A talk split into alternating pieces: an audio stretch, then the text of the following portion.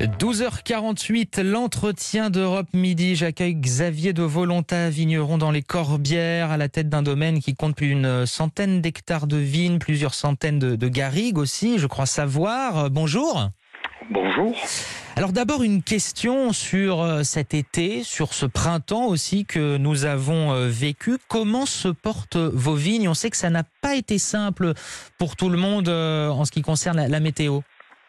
Oui, disons que nous avons eu une année particulière parce qu'au mois d'avril, nous avons eu un gel catastrophique sur l'ensemble du Languedoc et plus particulièrement en Corbière, où moi-même j'ai été euh, gelé de l'ordre de 50%.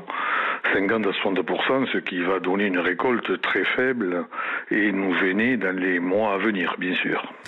Il y a des assurances dans ces cas-là? Comment ça se passe? Oui, il y a des assurances, mais comme, comme qui dit assurance dit euh, risque. Mmh. Euh, et c'est vrai que dans nos régions, euh, le gel est un risque qui n'existe euh, pratiquement pas. Bon, euh, aujourd'hui, euh, il existe. Est-ce que c'est, ce sera répétitif et qu'il faudra aller recourir à l'assurance? Est-ce que ce dérèglement climatique dont tout le monde parle fera en sorte qu'il y ait ces excès? C'est difficile de faire des prévisions, mais on doit aussi, en tant que vigneron, avoir sa propre récolte quelque part, sa propre assurance, pardon, pour prévoir une année, des années difficiles qui sont divers aléas climatiques.